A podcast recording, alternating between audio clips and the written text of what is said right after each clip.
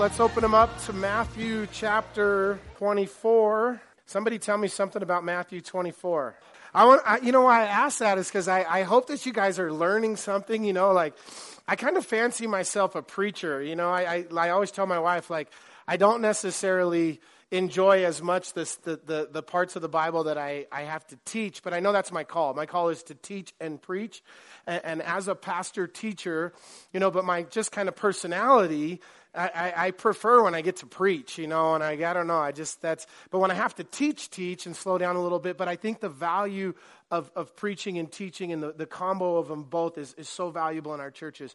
And I know that, that in order for us to grow as believers in Christ, a big part of what I have to do, I have to stay committed um, as a pastor here, is to take seasons and take weeks and chapters where we're focused on teaching the Word of God. And so it's super important that we, again, that we do both and that we teach the Word of God. And I can't, you know, I'd love, I'd love to just come and preach every week and, um,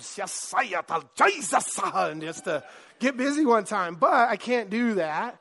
And I need to, we need to um, also learn. And so I, am hoping, I'm praying, and I ask because um, I want us to be following along. And I'll tell you, I'll confess something to you about Matthew 24. Now, again, in uh, Matthew 24, so if I say, what, tell me something about Matthew 24. One of the things you can know is Matthew 24, we call it the Olivet Discourse. Now you learned something. Everybody say Olivet. Why does it called the Olivet Discourse? Because Jesus was standing on the Mount of Olives um, when he gave it. Okay, Jesus is how far away from the cross in Matthew 24? About 48 hours. He's, he's very close in a, in a short amount of time, 48 or less hours to Jesus hanging on a cross. And so he's giving his, kind of final thing. Now, Jesus is asking, or answering, I'm sorry, a question that the disciples ask in verse number three. Do you remember last week I asked you guys to say one, two, three with me? Because in verse three of Matthew 24, the disciples ask a three part question. Okay, so let's look at it. Verse chapter 24, verse 3, and it says, um, Now he sat on the Mount of Olives. So we call it the Olivet Discourse. And the disciples came to him privately, saying, Tell us, when will be the sign of your coming? One. I'm sorry. Um, the disciples said, When will be, when will these things be? One. And what will be the sign of your coming? Two. And of the end of the age? Three. So, so the disciples ask a three part question. Now, in Matthew 24, in the Olivet Discourse, that is all um, what we would call under the category of biblical prophecy. Now, the Bible, which Jesus is going to tell us in a moment, the Bible is the most unique and powerful book on all of planet Earth.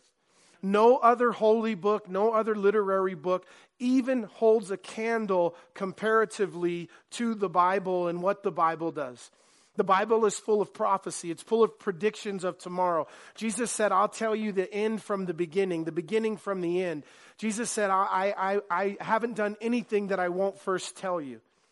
The Bible was written by 40 different authors, 66 books on different continents, over a thousand years apart, and it still has one central theme, not one contradiction. It's, it's accurate. The Bible of itself says so.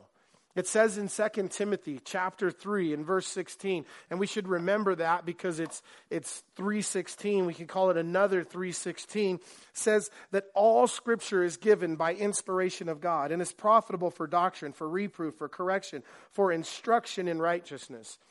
And you might say, oh, well, the Bible says that of itself. Well, yes, that makes it all much more that valuable that the Bible makes a claim that it's infallible. And over and over again in the Bible, it makes this same claim. Jesus is going to say here in this chapter in Matthew 24 listen, that heaven and earth will pass away, but my word will by no means pass away. So if you adhere to any other kind of idea or doctrine, you have to take what Jesus is going to say in this chapter about his word and throw it away. Because to believe anything else, you have to believe that, that the word of God has been corrupted. And I'll tell you, every ism and schism and cult and every other ideology of Satan that exists in the world today, the number one thing that it has to attack is the Word of God and the power and the validity of the Word of God. And that is what's consistent of every other religion in the world. You know, I just saw and I've, I've, i study and I follow one of the prophecy kind of gurus um, is a guy, a pastor, a Calvary Chapel pastor by the name of Jack Hibbs. And Jack Hibbs and Amir Tsarfati. They, they travel the world and they teach prophecy conferences. And Jack has one of the largest Calvary chapels in the world in Southern California. And he's got a reputation and a name for being very well versed and very well taught in the area of biblical prophecy. And Jack just shared this last week about a discovery and, and with the, the what happened with ISIS and all of these things that we now have, and they're in the United States in lock, and it will come out. And the information to some degree has already come out, but it was kind of new to me. But it's, it's information that the Quran is a, a false, it's, it's a phony. And, and, and, you know, one of the reasons why, if you ask a Muslim why they won't believe the Bible, and they say they believe in the Bible anyways, and that the root of Islam is um, Abrahamic religion, which it's not, but it says that it's supposed to be Abrahamic religion. They say they believe in Jesus in the, in the Quran, although it's a different Jesus. But, but this information proves, and a Muslim will say that the Bible was written by 66 different books by 40 different authors, and how can you trust it? And, and, and, and, and yet, the Quran wasn't even written by Muhammad. It was written over two or three hundred years later by four different authors and all of this stuff. And they have this stuff dated and documented. It's going to come out. And it's going to, it's going to create some problems for those that pay attention to it with the, the reliability of the Quran. And, and the reliability, really, of any other holy book in the world, including the Book of Mormon and any other holy book, it doesn't hold a candle to the Word of God. It's just not even in the same it's not even in the same class. It's such a joke.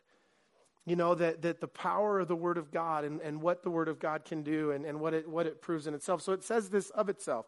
Now, in Revelation, real, real quickly, you can turn there, you can just hang out right back. In Revelation chapter 19, it says, in verse number in verse number 10 it says and I fell at his feet to worship him. But he said to me, See that you do not do that. Now, this is John, and, and an angel appears, and John falls on his face before this angel because he sees this angelic being, like many of us might do, and he begins to worship the angel. And every time an angel appears, and, and this happens a couple times in the Bible, and men kind of have that natural reaction of bowing down, and they're afraid the Bible says that the men are afraid when it first happens. And I mentioned that because somebody else saw an angel and he had a di- said he saw an angel and had a completely different reaction that's totally strange. But the real people that really saw angels in the Bible, they, they, they get afraid and, and, and, and many of them bow down. And the angel always does the same thing. What does he do? He says, Don't worship me. Get up. I'm not allowed to receive worship. I'm not God. Only one can receive worship, and that is God. And there's another place where, where Jesus appears in the Old Testament and, and, and they bow down and worship him, and he allows them to worship him. That's how you know that it's Jesus. That's how you know that it's a Christophany, an Old Testament appearance of Jesus Christ in the, in the flesh or in spirit. But, anyways, this angel, John bows down. He says, Get up, don't worship me. I'm just an angel. See that you do not do that. I'm your fellow servant and of your brethren who ha- have the testimony of Jesus worship God. Basically, worship Jesus, God only. Listen, for the testimony of Jesus is the spirit of prophecy. The Bible says that, that Jesus in himself is the spirit, and within Jesus is the spirit of prophecy. Now, in the subject of, of biblical prophecy, um, it, it's they say, which I've never done it, so you can do your own homework if you don't believe me. But they, and I encourage you to do that. But they say that that a third of the Bible is prophetic. A third of the Bible covers future events. Some of them fulfilled, which means that a lot of the Old Testament, a lot of the prophecies in the Old Testament, from Adam all the way to Malachi, was God telling the people that he was going to send a Messiah, that God was going to send his son, and, and that, that Messiah would come, a Savior would come. And, and so much of the prophecy in the Old Testament of that part has been fulfilled in the birth of Jesus Christ, who was born in Bethlehem in a manger, who lived a sinless life and died in Jerusalem upon a cross. And, and, and so that was fulfilled. Now, the New Testament, the broadest subject in the New Testament, anybody want to take a, a gander at what, what the New Testament talks about more than any other subject? Jesus. Hey, that's a good answer in church, baby. Jesus. Of course. What about specifically about Jesus? I'll tell you the broadest, um, the broadest in the subject in the New Testament is the second return of Jesus Christ. Is the fact that this Messiah, that all of the Old Testament prophesied, that God told the people in the world that I'm going to send a Messiah. He came, he fulfilled those prophecies, he died on a cross, he rose again, and then the entire New Testament 300 verses in the New Testament alone about the second coming of Jesus Christ. You know, I often tell you as, as Christ followers, you never have to apologize for believing that Jesus is going to come back, for telling people Jesus is going to come back. And, and what, do, what does the world want you to believe? What does the world want to belittle you with and, and, and hurt your confidence with? That you're some kind of freak. You're some kind of Jesus freak if, you know, you believe, oh, Jesus is coming back that it makes you fanatical. And the world doesn't care if you, if you profess a certain belief in God and in Jesus. But once you start, if you go, oh, but just don't go too far. Just don't believe all that the Bible says, and they're fine. But as soon as you believe what the Word of God says and you say that, that, that I believe Jesus is coming back, they want to label you as fanatical, as weird. But I, I want to encourage you listen, it's, it's, it's one of the simplest, one of the most common, one of the easiest things to defend 300 times in the New Testament. 300 times. God says he's coming back. He's going to send his son. And you can be confident in that fact that Jesus is coming back. Amen? Now, the question is, and the disciples wanted to know, which we all want to know, when is he coming back? So, how, how many, who wants to just take a quick gander? Raise your hand, stand up, and tell us all what day and hour he's coming, date he's coming. Anybody? Anybody want to take a crack at it? Soon. Soon. Praise God. So that's what the disciples want to know when. Now, just in comparison, real quick on that last topic, and then I'll, I'll move on. But uh, seven verses in the New Testament deal with um, new birth. So it's very important. Jesus said, You must be born again. But in context, seven times in the New Testament verses about us having to be reborn, 20 verses in the Bible about repentance and faith in the New Testament. Um, 70 verses in the Bible that deal with baptism of either water or the Spirit, um, of baptism and faith, water and the Spirit. 70. And those are major, major doctrines in Christian theology. And, and combined, that's about 97 verses for all of these other four topics combined, and 300 verses in the New Testament about the second coming of Jesus Christ. So, again, as we get into, and I, do you guys remember where we left off last week? Neither do I, so we're just going to guess. No, I'm just kidding. I think I got it. Um, we left off in the in the subject of verse 15 last week, so let's let's kind of pick up there. Um, actually, I can't pick up in 15 yet because I got one more thing in opener. Um, yeah, strange, huh? I never do that. Um, what was the thing when the disciples asked this question? Okay, Jesus, this three part question. Jesus said the temple is going to be destroyed. Not one stone will be left on another. It's going to be left desolate. This rocked their theology. It rocked their world. They couldn't imagine a place where um, there was no temple. And they thought, oh, this must be the end of the world. Jesus, when will these things happen? And what will be the coming? And then in verse 4, Jesus begins to answer their question. And the very first thing that Jesus talks about is a concern that he has for you and I he's very concerned that we be not deceived in these last times, in these last hours. There's so much deception that will come that Jesus is very concerned for you not to be deceived and not listen to the lies in the world and the Christ and the false Christ and Antichrist and things that are going on. And I tell you guys all the time that, that you know, I want to be careful and I want to, you know, that, that, that you have, and listen, I want to take the responsibility off of my shoulders I want to wear the responsibility that I'm due to wear as a pastor teacher, but at the same time, listen, you personally have responsibility as a Christ follower to be not deceived. Okay? If you be if you are deceived, the person who deceived you will not be standing next to you as an excuse on judgment day. You'll give account, and there is an expectation that we be a people of the word, that we be a people that are not deceived. There's only one way you're not going to be deceived, people. And some of it is really really simple. I mean, if you would just read in context, just as a child, Matthew 24, you would cover so much deception already cut out of your life right there. You just protected yourself from so many different deceptions that we see people fall to. And when we see people fall to some of these deceptions, as people of the word, it troubles me because I think, how in the world could you be so stupid? How, how, all you have to do is read one verse. It says right here, Jesus very clear, no man knows the day or the hour that he's coming back. Nobody. So a guy shows up and he says, everybody, I know when Jesus is coming back. And people sell everything they have. They invest their entire lives. They charge their credit cards because Jesus is coming back. And then the day comes and goes, and, and, they stop being a Christ follower because they were devastated by this lie. And I'm like, man, all you had to do was just read and believe one verse in the Bible. Just read it. No man knows the day or the hour. And so, for we as a people, right, we're never going to fall to that deception. If I show up next Sunday and I say, people, listen, I, I received a real revelation from the Holy Spirit in my jacuzzi this morning. and I know the day that Jesus is coming back, I would expect that all of you would get up politely, quietly, loudly, I don't care, and leave and never come back. Because I'm a whack job. And because the Word of God taught you better than that and that you wouldn't allow deception. So again, Jesus is concerned with your deception. I want to show you, we'll just do it now because it's going to get late and then I'll forget it. But listen, the, the reason why, I want to show you a little clip, a little video clip.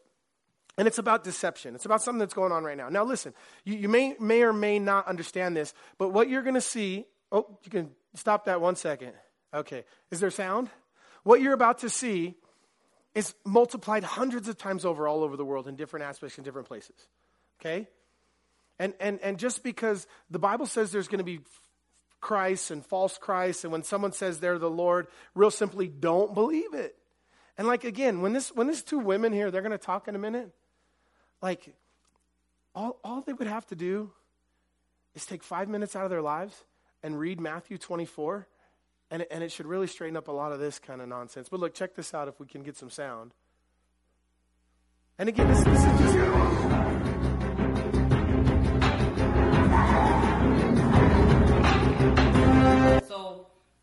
Um, for all your hate, all you haters, if you don't know Prophet Joshua Holmes, you ain't got the Holy Spirit. That's all I gotta say. You don't know Prophet, you don't know Jesus. Yeah, yeah, yeah. Because he's changing lives every day.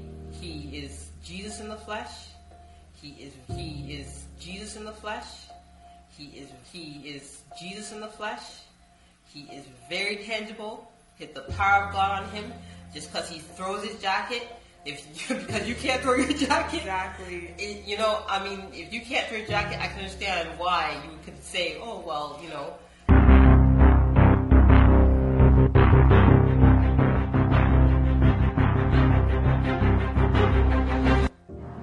Hi everyone, my name is Mylisha. I'm with JHM. My prophet is Prophet Joshua Holmes, Apostle. He is my father. Also, you will see me call him my Lord, my divine King Jesus, because he is just that. He is my Lord. Just as Sarah's Lord was Abraham. She knew who her Lord was.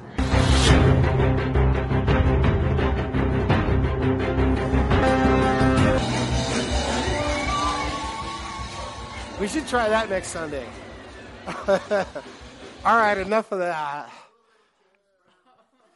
So, again, last time I taught through this, there was another guy, and he was in South America. I think he was Venezuelan or something, and he was um, claiming to be Jesus in the flesh, and had lots of people that were following him. People like these two women that gave testimony that that are a part of this ministry that they believe he is in fact Jesus in the flesh.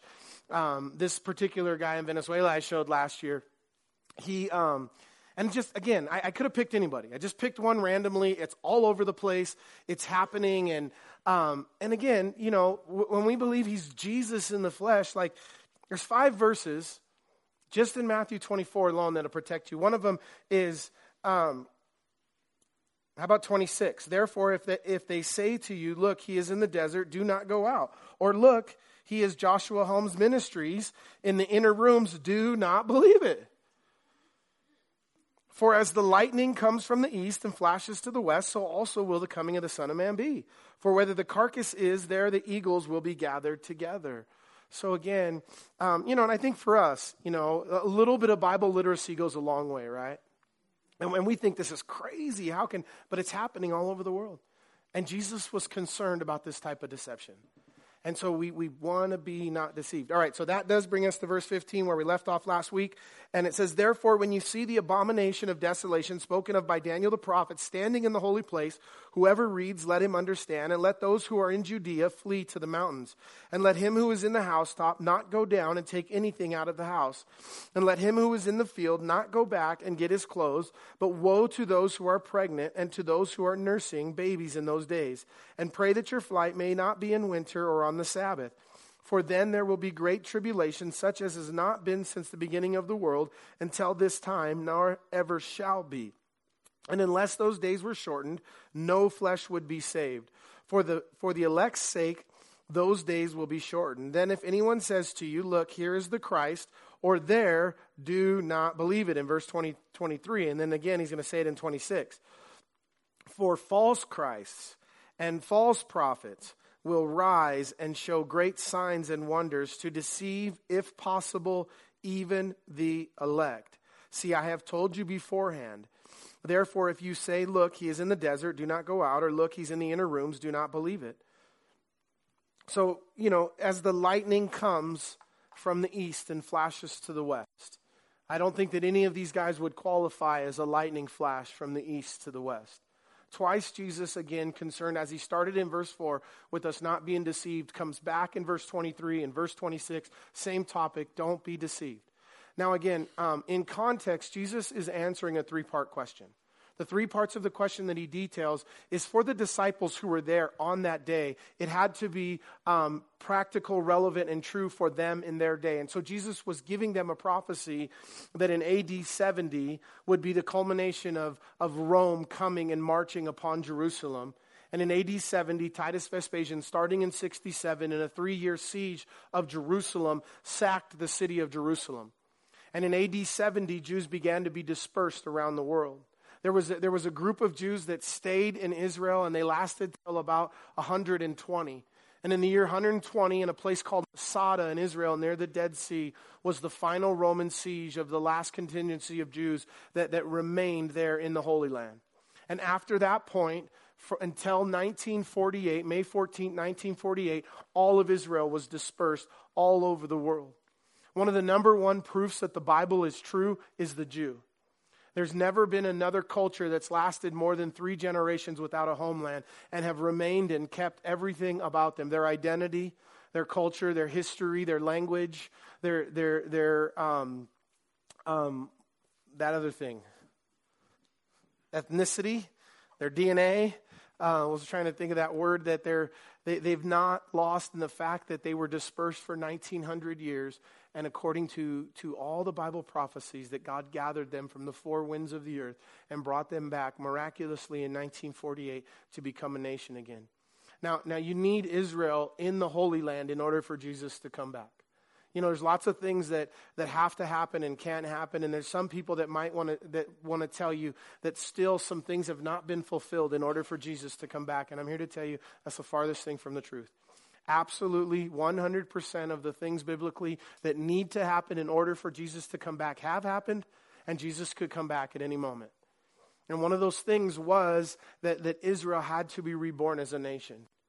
And can you imagine for, for, for 1900 years being spread all over the world and miraculously in Aliyah as the Jews begin to, to come back and make pilgrimage back to the Holy Land. And I think it was about four years ago we announced that for the first time there were more Jews living in Israel than there were in the United States and in other places in the world. That as the population of the Jews began to grow in Israel, the number one proof that, that the Bible is true miraculously. And so, um, now the abomination of desolation, we went through that last week. Did we, um, did everybody learn? Did we make it clear as mud? Yeah? Abomination of desolation, okay? Daniel spoke of it. Ladies, you'll be studying this, this concept and this idea more thoroughly on Tuesday nights as you go through the book of Daniel. But again, so you, something you need to understand, Jesus um, is, is talking about. Now, let me back up a little bit because I'm getting jumbled here. But um, back to the three parts. Okay? The three parts was the, the, the siege of AD 70, the temple destroyed. Second part is, is the great, um, the rapture of the church. Okay? The bride of Christ being removed. So it's a doctrine the Bible teaches, again, um, several places that, that before the seven year tribulation period, that the bride of Christ will be raptured, will be taken up. And then the third part is detailing what's going to happen for that seven years. And Jesus is dealing really with all three as we go through Matthew 24. Three part question. Okay? So we're going to deal more with the rapture next week because in, in Matthew 25, Jesus is going to go on and he's going to give a, a, a, parable next week and the teaching next week, or actually not next week, the following week we'll get to that, um, of, of Jesus giving a parable the 10 virgins, five had oil, five didn't have oil, five were taken, five were left. And so it's, it's it's specifically about the rapture. So we'll cover the rapture last week. So in verse 15, when Jesus says to the Jews, when you see the abomination of desolation, he's at, and the, the period of human history that he's talking about specifically. And this one, no question, we know we can go through Matthew 24, and sometimes we can argue a little bit about where he's talking about in a specific verse or, or passage here in Matthew 24.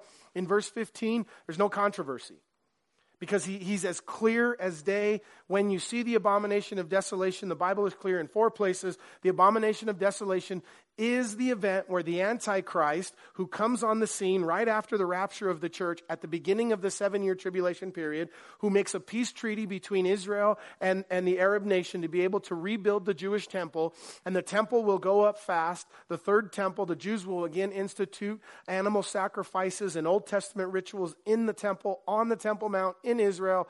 At the three and a half year mark, the Antichrist will go to Israel. He will go in, onto the Temple Mount. He will go into to the new rebuilt temple and he will, he will declare himself as God and demand that the world and the Jews worship him as God. That is the abomination of desolation. It's a future event that will take place. It will take place at the three and a half year mark of the seven year period. Jesus said the, the abomination of desolation will mark a change in the seven year period. The first half of the, the seven years is called the tribulation period, and it's terrible and it's God's wrath. And a third of the world's population will die in the first three years, three and a half years. And then in the second half, where Jesus is talking about, he, he calls it here something different. And he details the last three and a half years of the seven year tribulation period as the Great Tribulation because the events that are going to take place in the last three and a half years are going to be worse and, and, than the events that took place in the first three and a half years. And he tells the Jews at this point in um, the tribulation period that they're to flee. And again, this is Jewish. We're not there. This doesn't center around the United States. I want to tell you, and this may may uh, upset you a little bit, but and I didn't I didn't mean to upset you this morning. It wasn't my point, but and, and, and there's people that, that would disagree with me, and that's okay. I, I, I have no problem with them being wrong. I just, um, but the Bible, um, the, the United States is not mentioned in biblical prophecy. Russia's mentioned, Iran is mentioned, Saudi Arabia is mentioned, Egypt is mentioned, China is mentioned, but the United States is not mentioned in biblical prophecy. Do you, do you realize the United States today, as we are, are, are, are, the, the greatest superpower that, that the world has ever known since Adam and Eve? No empire and no, no, no thing has been greater than where the United States is today in our military prowess and power and, and, and wealth. Greatest empire the world has ever seen, United States of America. And yet, we're not mentioned in biblical prophecy. How is that? Some would say, oh, there's a verse that talks about the young lions of Tarshish, and that's the United States. But it's a very little, even if it is, which I don't think it is, but even if it is, it's one little tiny verse that doesn't even mean a lot about biblical prophecy. And, and, you'd really have a hard time finding the United States in biblical prophecy when all these other superpowers that are, that are going on, Syria, where, where Damascus is, is a key to biblical prophecy because one of the keys of biblical prophecy is Isaiah 17:1. Isaiah 17:1 says that Damascus, the city in Syria today where the war is taking place, which is 50 miles from the border of Israel, that you could stand on a chair in, in the Golan Heights and you can see cars driving in Damascus, Syria. The Bible says in Isaiah 17:1 that Damascus, Syria will become a ruinous heap. You can count on it. You, you can go to the bank with that one. It will happen. And, and that's one of the keys. It's in Damascus, Syria. But we, the United States, are not. Now, quickly again, we'll deal with the rapture next week, again, or two weeks from now. But um, one of the theories, my personal idea, is that where in the world what people in the world will be most affected if, in fact, the Lord raptures the church right at the beginning of the seven years? Who, who, how, how affected will Saudi Arabia be in the rapture? There's no Christians in Saudi Arabia. How, how affected will Egypt be? How affected will Russia be? They will have some effect maybe in Russia and China. China has lots of Christians in China, but China has, you know, in India right the world's largest population. But the United States is really going to become crippled in the rapture. You think of all the pilots, our military, our, our infrastructure, the, the amount of people in the United States that are Christian, and, and it's possibly one of the reasons why the United States is not listed in, in biblical prophecy. Now, I talked about not depressing you, but I have another theory that, um, you know, might, uh, might be another reason. And, and if you're going to, the, the Bible says that Iran and Syria are going to attack Israel, led with some other nations. That's, that's the beginning of the end. That's the beginning of the seven years. It's called the Gog invasion of Ezekiel 37 and 38. In 36, um, God tells Ezekiel to prophesy to the dead bones, and the dead bones begin to rise. And that's a prophecy that in 19, May 14, 1948, that, that against all odds, the nation of Israel will rise out of the ashes and become a nation again. That was fulfilled already. Ezekiel 36 was fulfilled in some of your lifetimes, not mine, of course. Um, Ezekiel 37 and 38, yet future, and it's, it's a prophecy of the, uh, the, of the beginning of the end, and it's an invasion called the Gog and Magog invasion. Ten nations led by Iran and Syria that will, that will come against, and Russia that will come against Israel. Now, now, if you're going to attack Israel, and in our current state where we are, we're going to defend Israel. So maybe there's some limited type of, and I, I, don't think biblically we can make a case that the world will be destroyed in a nuclear um, attack. We know that uh, even in China, they have this term, I think it's called the four times ability, which China has enough nuclear weapons to destroy the world four times over. So after they've completely destroyed the entire world, including themselves, they're just going to launch three more attacks just to make sure. But they, they have enough weapons just in China to destroy the world four times over. I don't believe biblically that there's a case that, that the world will see that kind of destruction. But there is probably some verses in the Bible and Revelation that, w- that are possibly describing um, um, limited nuclear attacks in certain places.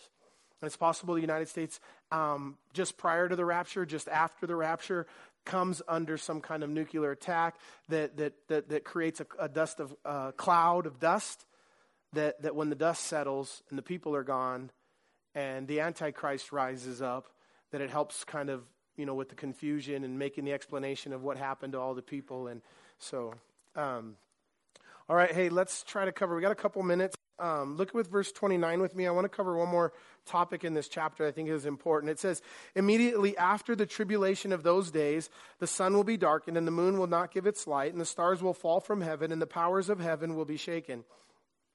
And then a sign of the Son of Man will appear in heaven.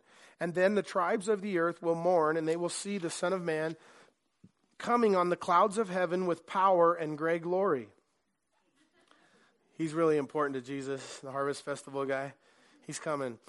And it says, And he will send his angels with a great sound of a trumpet, and they will gather together his elect from the four winds, from one end of the heaven to the other. Now, um, in verse 32 is the question that, that the disciples ask, and when will these things be? And so Jesus is going to answer in verse 32 part of that three part question about when these things will be. And Jesus said, Now learn this parable from the fig tree. When its branch has already become tender and put forth its leaf, you know that summer is near. So you also, when you see all these things, know that it is near, even at the doors. Assuredly, I say to you, this generation will by no means pass away until these things take place. Heaven and earth will, will pass away, but my words will by no means pass away. Somebody say, Amen. So Jesus said, Now learn a parable of the fig tree. Now, biblically, the fig tree is an idiom for anybody know? Israel. It's a type of the nation Israel. Okay? And every time when you see that, that in, the, in, in biblical prophecy, the fig tree represents the nation of Israel. Okay? So, in that, Jesus said the generation that sees the fig tree reblossom and rebud, this will be the generation that sees all of these things take place the rapture, the end times, these things. Israel re- uh, became a nation again May 14, 1948. So, so because of this, this prophecy here, that the, the generation that sees the rebirth of Israel will see these things, some people have said in, um, that a biblical generation. So there, there's, you can make a good case for what a biblical generation is with three numbers 40, 70, or up to 100. You know, the Bible says that for a generation, the nation of Israel wandered around the wilderness. That was 40 years. Um, in, in, in the Psalms, it talks about 70 years being a generation. For those 70 years is given a man to, to, to live, and anything after that is a gift. 100 years, um, it says four generations stayed in Egypt and for four generations. They were in Egypt for how long? 400 years. So it would be four generations, 100 years. So you can make a biblical case for several things. But there was a guy, you know, in 1988, and he made a biblical generation 40 years. And you wonder, how did that guy predict that Jesus was coming back in 1988? Well, simply what he did was he took 1948, he added what he thought was a biblical generation to it, 40 years, and it brought him to 1988. And he wrote a book, 88 Reasons Why Jesus is Coming Back in 1988. And then 1988 came and, came and went. And rather than come out and repent and say, I should have read Matthew 24 that says, No man knows the day or the hour, and I don't know when Jesus is coming back, but he didn't. He doubled down and he wrote a book, 89 Reasons Why Jesus is Coming Back. True story. In 18, in 1989. Thankfully, he didn't write one in 1990. But that's how he came to that. So again, you know, some would say, which I think maybe there's, there's a little um, truth to it, that Jesus is just using the fig tree here as an analogy to say that you will see the signs of the times. And that's how you'll know that you're living in the season that I'm coming, that it's not specifically a, a, a, a, prediction, a prophecy about the nation of Israel. I personally fall in the camp that this is talking about Israel, that the generation that sees Israel reborn as a nation will be the generation that sees the second coming and the rapture of Christ. And so, um, you know, we just had a big anniversary, right? We just got to 70. So um, in 18, in May of, of, of 2018, was the 70 year anniversary as, as Israel as a nation. And so that generation, anybody born in here in 1948? Nobody? You're already born, yeah, yeah, yeah. So that generation, so we have one of our pastors, he was born in 48. So we always say, watch Pastor Bob. If he starts looking like he's not going he's going to die, then you know Jesus is coming soon because his generation is supposed to see the return of Jesus. And then in verse 36, as we close, it says, But know of that day and hour. I want you guys to know this. Verse 36, but of that day and hour, what? No one knows, not even the angels of heaven, but my Father only. But as the days of Noah were, so also will the coming of the Son of Man be. For as the day, for as in the days of Noah there were before the flood, they were eating and drinking and marrying and giving in marriage until the day Noah entered the ark, and did not know until the flood came and took them all away. So also will be the coming of the Son of Man. Two men will be in the field, one will be taken and the other left. Two women will be grinding at the mill, one will be taken and the other left. Watch therefore, for you do not know the hour your Lord is coming. But know this, that if the master of the house had known what hour the thief would come, he would have watched and not allowed his house to be broken into. Therefore, you also be ready, for the Son of Man is coming at an hour you do not expect. And so, again, the, the, the call of God on your life and my life, listen, in all of this stuff, is to be ready. I told you guys last week that when Lydia's dad um, became a pastor and a, and a leader in the church, and when he was first married, him and his wife made a decision they weren't going to have kids because they, they believed the imminent return of Jesus Christ was coming so fast that there was no reason for them to have kids. And he believed in his day in the 70s that, that Jesus was coming at any moment. And he's lived his life faithfully serving God for 40 years, believing to this day that Jesus could come at any moment. And Jesus didn't come in the 70s or the 80s or the 90s or up to this point. And the Bible says that the world is going to look at that and they're going to mock us and they're going to say, Oh, you Christians, you've been saying that for hundreds of years, thousands of years. Jesus is coming. He's not coming. We know he's not coming because he hasn't come already.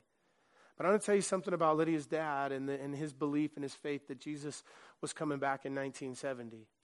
It's purified how he's lived all these years. It was by the will and the design of God that he believed that Jesus would come back at any moment. The Apostle Paul who lived 2,000 years ago believed in his heart that Jesus could come back in his lifetime. And that was because that was the way that God designed it and God wanted it. And God said, He who has this hope in him purifies himself. And He said, for each one of us to be ready. If you'd known when the thief was coming, you'd be prepared. If I told you today that tonight at 3 p.m., someone's going to break in your house and steal your goods, at 3 p.m. tonight, where are you going to be? On your couch with a double barrel shotgun, waiting, ready. But you don't know the day or the hour. And so Jesus said very simply, Watch and pray. Be ready, for you know not the day that your Lord is coming. And I don't want any of us ever to live with the idea that Jesus couldn't come back today or is not coming back. I also want to be careful because we don't want to, again, we don't want to be those people that go and, you know, not live life because Jesus is coming back.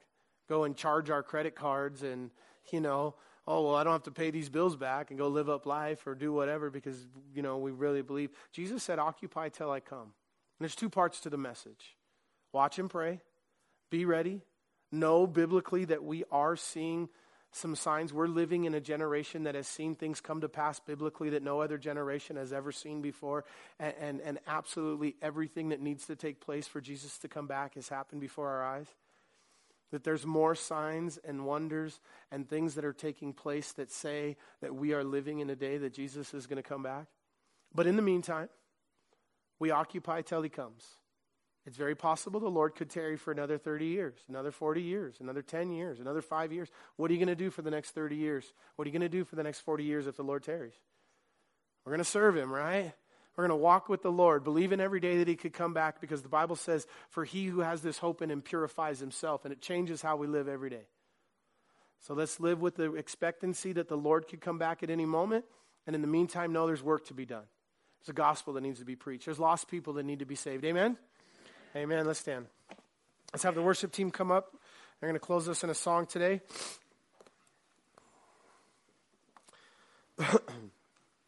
there's a there's a thing I like to call the Psalms progression. Everybody, real quick, say Psalms, Psalms. Progression. progression. Let me teach you what that is, real quick. Last thing. In the Psalms, we sang a song. Um, Brian might need to help me out here, but we sang a song um, in our worship set today, and it talked a lot about it, mentioned over and over again the name, the name, the name. What's the name of that song we sing? The name, what? Oh, our Lord. So in that in that psalm, over and over again, we sang as a church this morning the name of God, the name of God, the name of God.